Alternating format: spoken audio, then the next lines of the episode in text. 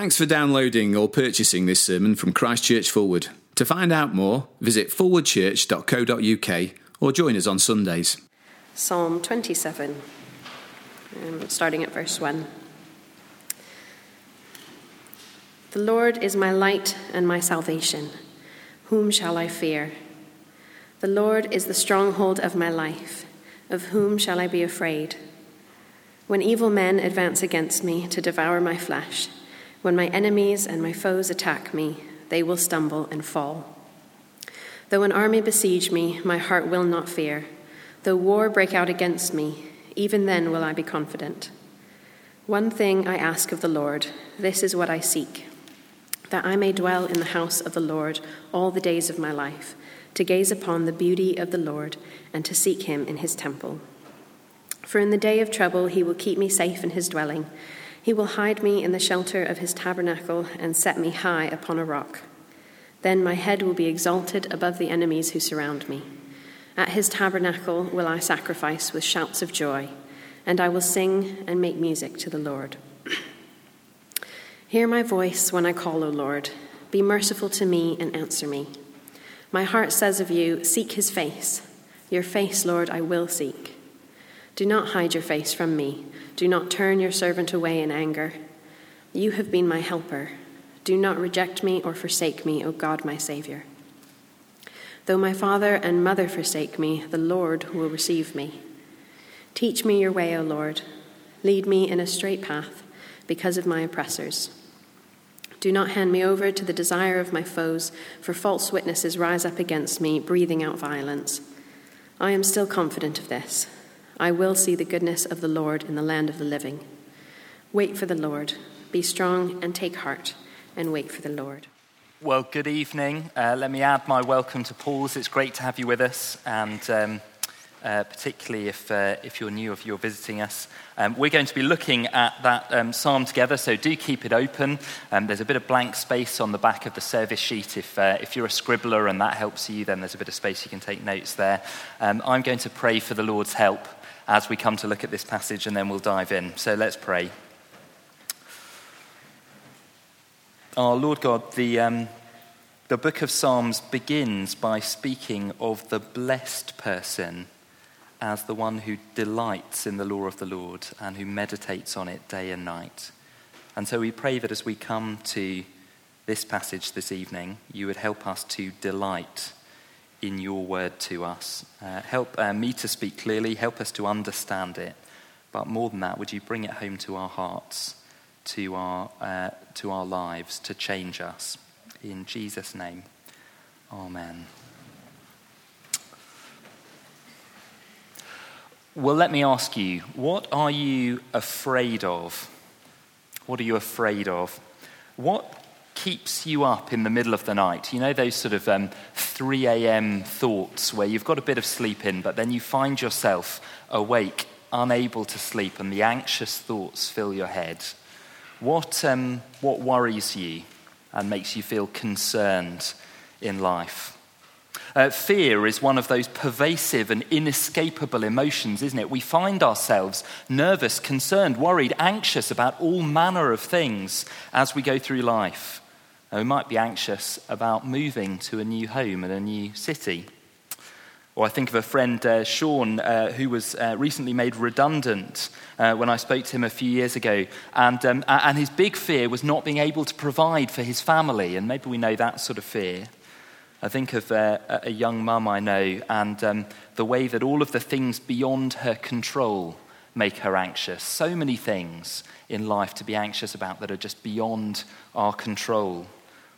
Uh, I think of a teenager who I chatted to on a summer camp a few years ago who said to me, uh, Andy, I, I believe um, the things I'm hearing about Jesus Christ, but, but if I'm honest, I'm just worried what my friends will think of me if I was to become a Christian.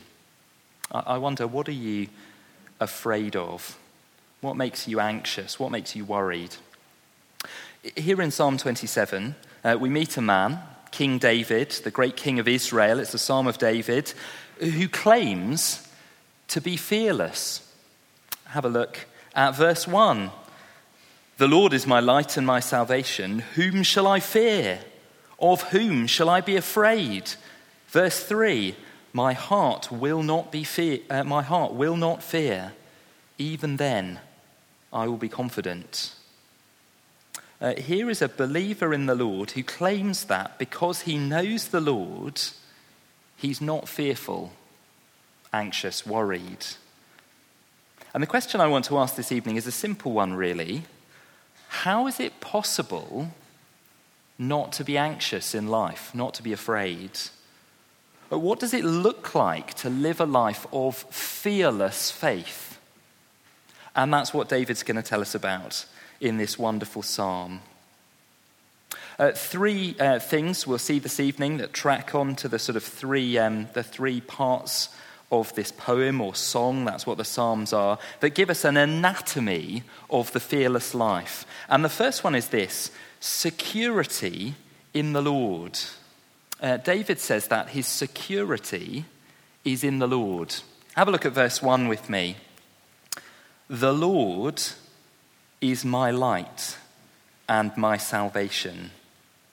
Whom shall I fear? And maybe you've um, had uh, the experience, maybe this summer, where you, um, you go on a camping holiday and um, it's somewhere in the countryside, and so there's none of the sort of helpful street lighting of a city like Sheffield. Uh, there's nothing to help you know your way. It's pitch black. And you know, um, if you can picture the sort of the darkness on that camping trip, or uh, you know, you're in North Wales or something like that, and so dangers are to your left and your right, and um, it's dark. And um, you know, my memory of these sort of camping holidays is that as you go home from whatever activity you've been doing and you're stumbling about in the dark, dad has the one family torch. I don't know, maybe your family's more affluent than mine, but dad's got the torch and you follow the light. And, um, and you know that, well, barring the possibility that dad ends up in a ditch, you know that if you keep following that one torchlight there, that through the darkness you'll be okay all the way back to the luxury accommodation of the igloo tent that you're all going to be squeezing into. And that's the picture of verse 1. The Lord is my light and my salvation. It's actually it's an image from the Exodus. If you know that book of the Bible, where um, the Lord God rescued his people from slavery to tyranny in Egypt, he set them free with mighty miracles. And then he led them as a pillar of fire and light through the wilderness to the beautiful land that he'd promised them. And David looks back on that and says, That's my God, the Lord who is light and salvation, the one who has rescued a people and will bring them to the place of his presence, the perfect place. And of course, that. Um, uh, that great miracle of the Exodus, um, as New Testament believers, we know that that's, um, it's nothing more really than a scale model of the greater salvation that God was preparing for when God would become man in the person of the Lord Jesus Christ. The God who died on a cross for us to save us from our sin, from death, from hell itself.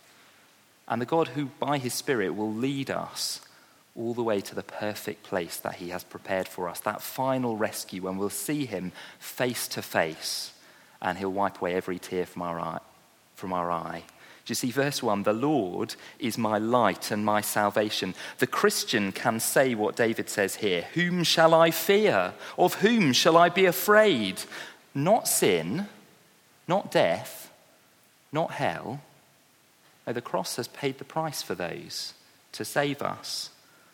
And if not those things, not the unknown, not my circumstances, not that painful situation that I face. No, if I'm a Christian, I am in Christ and He is in me. The Bible says that when we, when we believe in Jesus, it's like we are, um, we're in Him. He is, um, verse 1, the second half, the stronghold of our life. Uh, we're, we're in Him, and all the good things Jesus deserves, we get. And so we have a God who has bound himself to us in love to bring us to the perfect place that he's promised. And if that's our God, if we can point to that God and say, that, that's my God, the Lord is my light and my salvation, then there really is no one to fear. You see, here's the thing our biggest fears in life reveal our idols. Uh, the Bible says that an idol is something that we trust in the place of God, a, a created thing that we look to and we say, This will give me security, when actually God is the only one who will give us security. You know, idols say to us, I will keep you safe. But the irony is that actually they make us less secure. More than that, they fill us with fear and anxiety. Uh, let me just go back to the examples I began with for a moment. Um, if, um, if money, if that material provision that allows you to provide, if that is the thing that we look to, well, it promises security, doesn't it? The good income, owning my own home, having savings, a pension, all of that stuff, it promises to make us secure in life. But actually, it only makes us anxious, doesn't it? And fearful. I wonder if anyone here has lain awake at 3 a.m. thinking and worrying about money. Uh, it makes us fearful. Uh, the previous church we were at was just outside of London. Um, lots of the guys there worked up in the city in finance, and so they were earning big money. But again and again, the testimony that I would hear from guys who'd become a Christian was how they'd, um, they'd been made redundant during some financial, financial downturn. And, um, and really, overnight, they'd gone from the six figure salary and everything that they thought would keep them secure to no income whatsoever. And it had terrified them to see that money couldn't keep them safe. And of course, it had made them look ahead to the fact that you cannot take a single penny with you to the day that you die, nor can you add a day to your life by stacking up wealth. And they'd realized that there was no security there and wonderfully, some of those blokes had found a security that isn't threatened by redundancy or the next financial crash, isn't threatened by a pay freeze, isn't threatened by death. Security in the Lord, my light and my salvation. Um, a couple of other examples. Control. Think of that young mum. Uh, um, control promises to keep us secure, doesn't it? If I can just control my life, I'll be okay. But of course, the more that you try to control things, the more you try to control the relationships and the people and all of the moving parts of your life, the more you realize you just can't do it. And so, the more that you lean on control for your security, the more anxious that you get. Or the perfect relationship. Well, if we think the perfect relationship will keep us secure, we need to know that there are no perfect people, and so they'll always disappoint us and always make us anxious, won't they? David says that the wise person, the person free from anxiety and fear, is the one who finds their security in the Lord. Um, look at verse 3 with me. Um, David is a king, and he imagines pretty much the worst situation that could happen to him. Though an army besiege me, my heart will not fear. Though war break out against me, even then I'll be confident. You see, here is the worst situation you can imagine. He's a king of a nation. He's a man who knew what it was to be under attack from enemies. You just think of um, when his own son rebelled against him and the, um, the enemy nations that really surrounded Israel during that period. And here he says, Imagine the worst circumstances possible, an army right at my gates. Even then, I'll trust in the Lord. Even then, I'll be confident He'll be my security. Uh, Paul makes a similar sort of point in, in Romans 8. It's a famous passage. You don't need to turn there. Um, you might know in Romans 8, verse 31, um, Paul says, If God is for us, who can be against us? And it makes sense, doesn't it? If you've got God in your corner, who's going to match up to the creator of the universe? But he doesn't say if God is for us, everything will go as we want. We'll never face the difficult circumstances. No, he goes on to assume that hard things will happen. Uh, he talks about trouble, hardship, persecution, famine, nakedness, danger, sword. And I take it he mentions these things because they could happen to Christian believers. But he says, that in all of these things we're more than conquerors through him who loved us, because not one of them can uh, separate us from the love of God. And you see, that's the very same point that, that David makes in this psalm here. Even in the worst circumstances, he can trust the Lord that God has committed himself to love him, that he has nothing to fear in all of these things, not, not being rescued from them, but in them, he can trust the Lord. See, when we face fear, when we face anxiety, we can pray for God to take away the circumstances that make us fearful. Oh, we can do that. He's a powerful God, and He may answer that prayer. But here is David saying more than that, even in the circumstances, pray that the Lord would change what you trust and love and desire, so that your trust would be in Him and not in the material things. In the God who, um, who, yes, may lead us through difficult circumstances, and yet the God who led a people through the wilderness and faithfully kept his promise to them. A God who went to a cross for us and will lead us to that promised future place where he'll wipe every tear from our eye.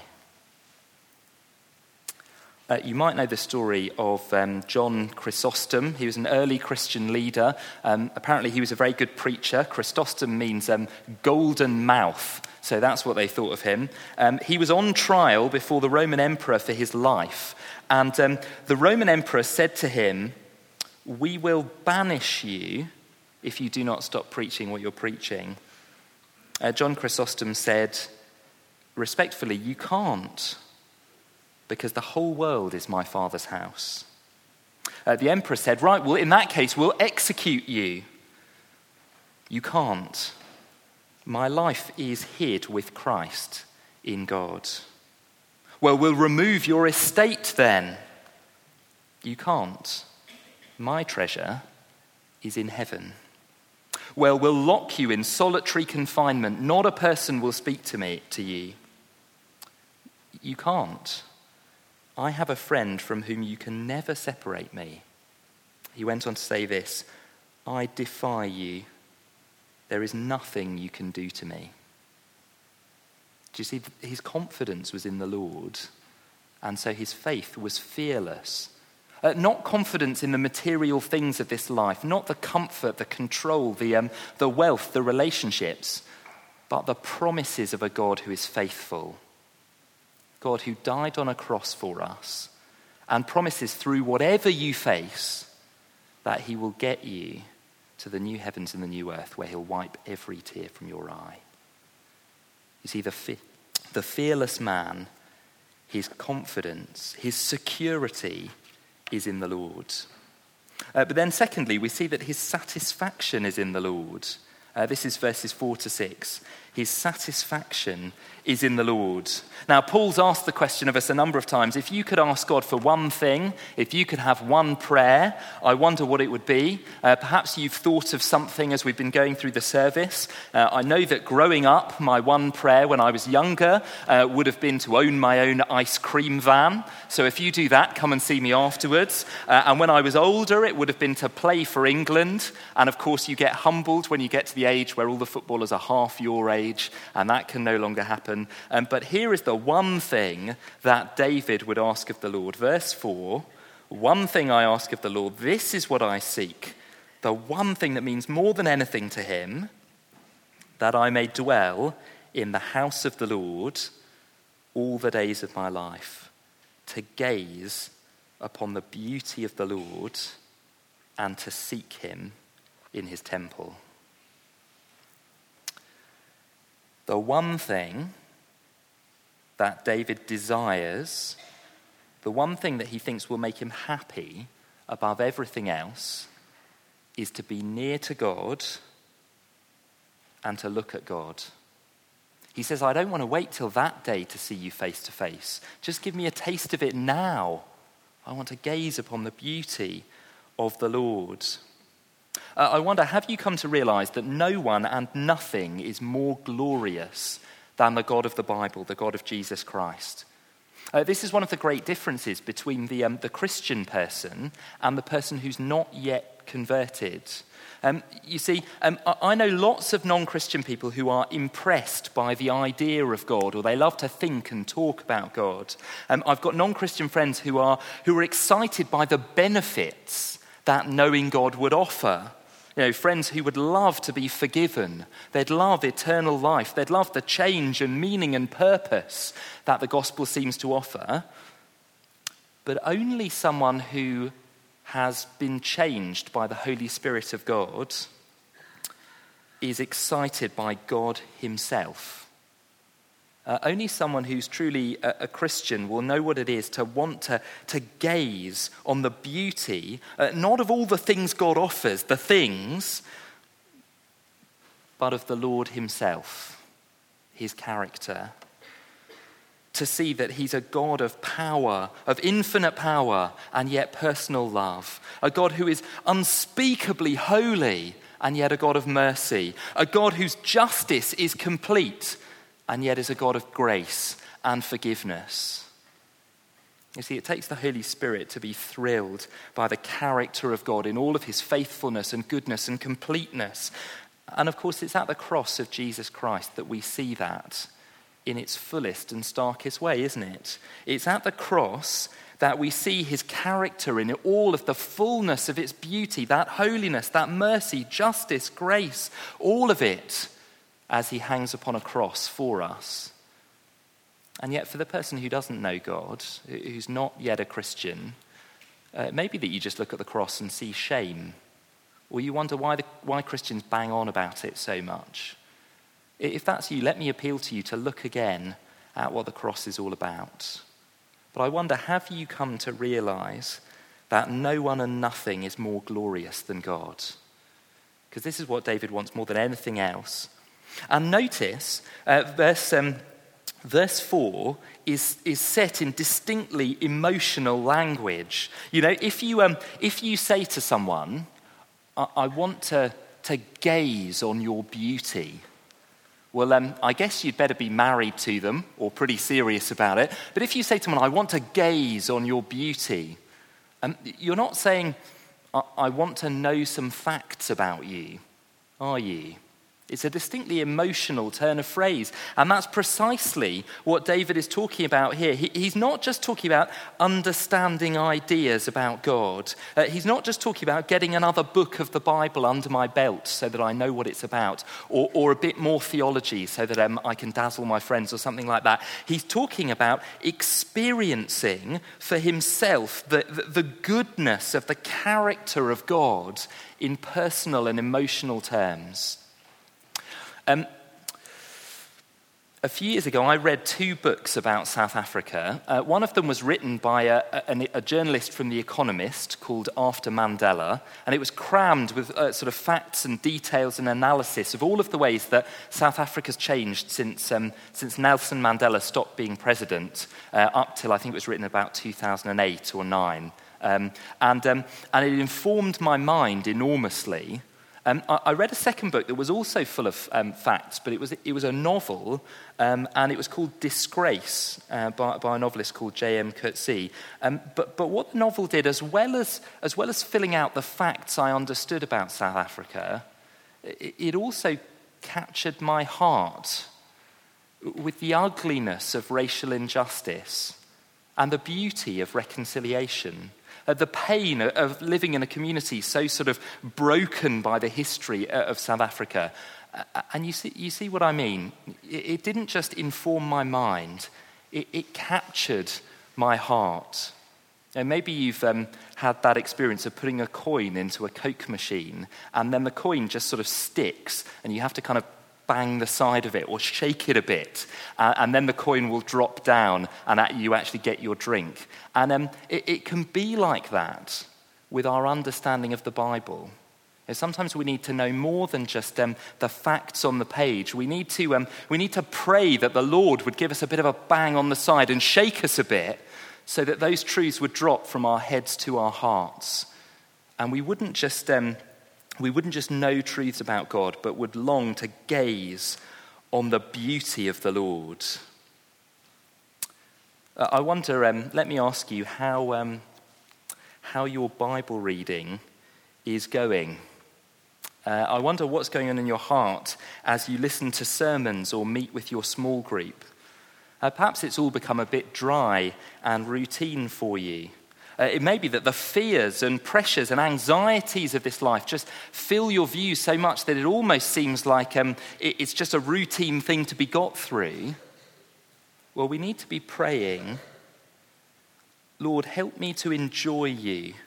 Help me to see your beauty in your word as we come to it. See, the funny thing is that our fears often reveal what we think will really satisfy us. After all, the thing that you think will make you really happy is the thing more than anything that you fear losing. If I think material possessions are the key to happiness, nothing will scare me more than finding it hard to make ends meet. If I think relationships are the key to happiness, well, I'll be terrified by the thought of being left on the shelf. And what if my relationship isn't working? Full of anxiety. And yet, here is one who is fearless precisely because he delights to gaze on the beauty of the Lord. I think this is the issue that's the heart of Christian godliness. After all, so often, when we, when we sin and turn our backs on God, it's because we, um, we fear missing out, isn't it? You know, whether it's at work, at school, at university, um, we think that there's something in the world that'll make us happier than following God. And so our hearts are drawn in that direction. But of course, all it does is fill us with fear and anxiety. And so here is a great aim for us if we want to be fearless to aim not to simply know about God, but to enjoy Him, to find our satisfaction in Him. Now, of course, we need, um, we need understanding. God has spoken. We need to hear what He has to say in the Bible and understand it. But it's praying for that coin to drop from head to heart, that we might uh, gaze on the beauty of the Lord and enjoy Him. Uh, actually, it's one of the reasons that we sing. So um, look at verse 6 with me for a moment. Uh, he, he, pictures himself in the temple, secure and satisfied in the presence of God, and says, verse 6 Then my head will be exalted above the enemies who surround me. At his tabernacle will I sacrifice with shouts of joy. I'll sing and make music to the Lord. You know, why do we sing when we meet together? Well, part of it, the book of Colossians says, is so that we can um, proclaim the truth to one another, teach one another. But another part of it is because singing enables us to express and, and yes, to, to feel the emotions that line up with the truth that we're seeing in the Bible. It enables us to delight in the Lord. Now, of course, um, cultures are different, personalities are different, um, heaven knows music tastes are different, and we're not to manufacture emotions, and yet, and yet, as we sing, we're to rejoice to the Lord, and our singing helps us to, to line up our emotions with the truths of the Bible. It helps for that coin to drop from head to heart. Uh, sometimes we talk about preaching as teaching the Bible, don't we? And that's true. I want to teach you this evening. But again, it, it's more than that because we're praying that as we gather here this evening, we won't just learn information, but the coin will drop from head to heart. We'll, we'll, be, we'll be captured by a vision of the beauty of the Lord who has committed himself to us in love. And we'll be driven not to fear, but to love and thankfulness and praise, a confident, a, fe- a fearless faith, a joyful, a singing faith. And we'll do that together in a moment. But if those are the two big principles of the fearless life, uh, security in the Lord and satisfaction in the Lord, uh, the second half of the psalm, we, we won't spend nearly as long on it, you'll, um, you, will be pleased to hear, but it, it really um, it gives us something of an application of those principles. Because the thing is that um, you might have been sitting here this evening as you've looked at the first half of the psalm and said, Well, I can sympathize with some of this. You know, I'm a Christian, and at times I have felt this security and satisfaction in the Lord. But at the moment, Well, my fears and anxieties, they just weigh me down. I find myself up at 3 a.m. regularly. I, I, I just, I can't feel this now. I'm full of fear. And I think it's true for every Christian, isn't it? You know, we go to church or um, we take a week at Keswick or something like that, and we come back full of the joy of the Lord. We can't even imagine wanting to sin or live less than wholeheartedly. But within days, maybe the next morning, we find that the same old concerns and struggles and fears begin to cloud our world. And I wonder if you noticed that as it was read, the tone of the psalm changes in verse 7. And we see um, finally the struggle to seek the Lord. Uh, the fearless person struggles to seek the Lord. Verse 7 Hear my voice when I call, O Lord. Be merciful to me and answer me. Do you hear that? You know, if there, was, if there was music playing in the background of this song, we'd have a definite key change, wouldn't we, at verse 7, as he cries out to the Lord. And he feels distant from God. Verse 8 My heart says of you, Seek his face. Your face, Lord, I will seek. He feels guilty. Verse 9 Do not hide your face from me. Do not turn your servant away in anger. You've been my helper. Do not reject me or forsake me. O God, my Saviour. Uh, Tim Keller has written an excellent little book about suffering called um, Walking with God Through Pain and Suffering. And, and he says, in his experience, when people face hard times, it either draws them away from God or draws them closer to Him. Uh, the same is surely true of our guilt and our fears and our anxiety. Uh, either we turn our back to Him in those times or we draw near. And here David struggles, but he draws near. Two things that he does he prays and he preaches to himself. So um, verses um, 6 to 10 really are taken up, uh, sorry, 6 to, to 12 are largely taken up with, um, with what he prays to the Lord. Uh, he prays for forgiveness and he prays for that, that closeness, that delight, that satisfaction to be restored. Verse 9 Do not hide your face from me. Do not turn your servant away in anger. Do not reject me or forsake me, O God, my Saviour. He wants God to feel close once again. I wonder how often our, our, um, our guilt and our anxieties are tied up together. And here is a believer who humbly gets on his knees and asks for forgiveness and asks to feel close to God again. You know, um, when I became a Christian, I thought, um, uh, when I first sort of came into contact with biblical, uh, Bible believing Christians, I thought that Christianity was all about um, moral achievement. You know, I thought that these were the people who believed genuinely that they were good enough for God and of course, um, the first thing I discovered was that it's nothing like that. Jesus came for the weak and the sinful, the guilty, the, um, the struggling, the, the anxious, the fearful, and came to give us rest. He died on a cross that we might be forgiven and have the concrete certainty of eternal life with him. And here's the thing that, that was true then, but it's still true now, however long you've been a Christian believer whatever you feel anxious and fearful about, however far from the Lord you feel, come back to Him. Ask for His forgiveness where you need to. Now, be honest about that. He's God, He already knows, so be honest. And come back to Him and ask Him if you can know the closeness of gazing at Him once again by faith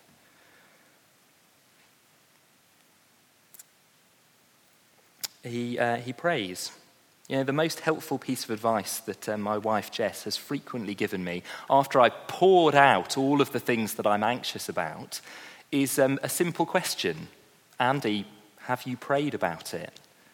And how often I, I, kick myself because I've been too busy complaining about it or too busy um, going over and over it in my head and I haven't turned to the Lord with it. And here is a believer who does that. And of course, he doesn't just pray for forgiveness and for closeness, he prays as well that God would teach him his way. In, um, uh, in verses 11 and 12. He's aware that there are people who think badly of him, and the only way that he wants to know is how to live in line with God's word. Verse 11 Teach me your way, O Lord. Lead me in a straight path because of my oppressors. You see, here is um, precisely the prayer for satisfaction in, in God. Um, teach my heart to want to go after your way, to delight in what you say is right. If you feel anxious about things here this evening, let me ask you what my, uh, my wife always asks me Have you prayed? Have you asked the Lord to um, let Him be your security and your satisfaction? But He doesn't just pray, He also preaches to Himself. I wonder if you noticed that. He, he preaches to Himself. Verse 8 My heart says of you, Seek His face. Your face, Lord, I will seek. Or again, verse 13, I'm still confident of this. I will see the goodness of the Lord in the land of the living. Verse 14, wait for the Lord. Be strong, take heart, and wait for the Lord. Do you hear a believer reminding himself again and again of the truths of the gospel? Wait for the Lord. Be strong and take heart. Those great words that Joshua spoke to the people as they were entering the land. You know, it's a follow after the pillar of fire moment. Be strong, take heart. Wait for the Lord to deliver what he's promised. He says to himself, Seek God's face in verse 8. He's reminding himself again and again those truths we've seen in verses 1 to 6. The Lord is my light and my salvation, so I don't need to fear. The Lord is my satisfaction, the one I long to gaze upon. He's reminding himself over and over that God has bound himself to him in love, so he will see the goodness of the Lord. That God has promised him that he will get him to that new heavens and new earth where he will wipe every tear from his eye. And so he can wait for the Lord to see the goodness of the Lord in the land of the living. I wonder how often our anxieties and fears are made worse by the fact that we listen to ourselves rather than talking to ourselves. You know, that little voice that just tells you over and over again about what might happen, what could happen, and the what ifs that just make us more and more afraid. Well, I wonder how often we preach to ourselves the truths of the gospel. How often we say to ourselves those sort of verse 13 and 14 words Soul, wait for the Lord. Be strong, take heart. He will keep his promises. The circumstances are hard, but wait. He will keep his promises to you. I wonder if you listen to yourself more or talk to yourself more when you're anxious.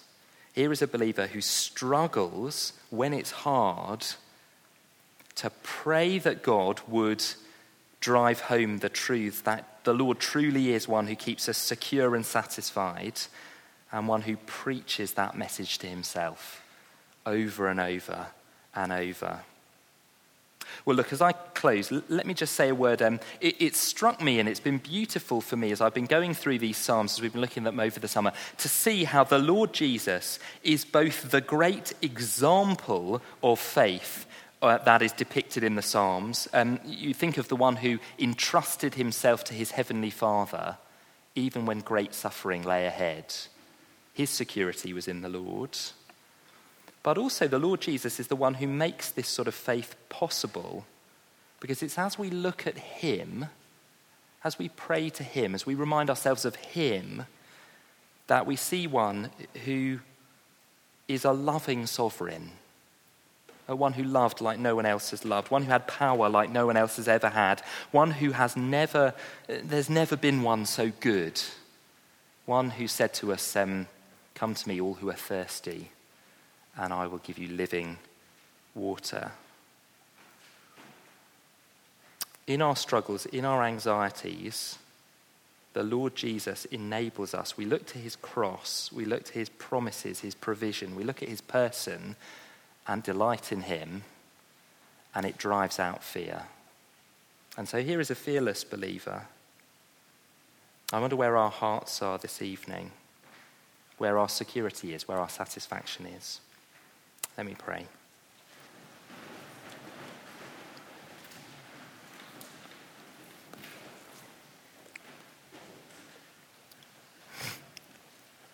The Lord is my light and my salvation. Whom shall I fear?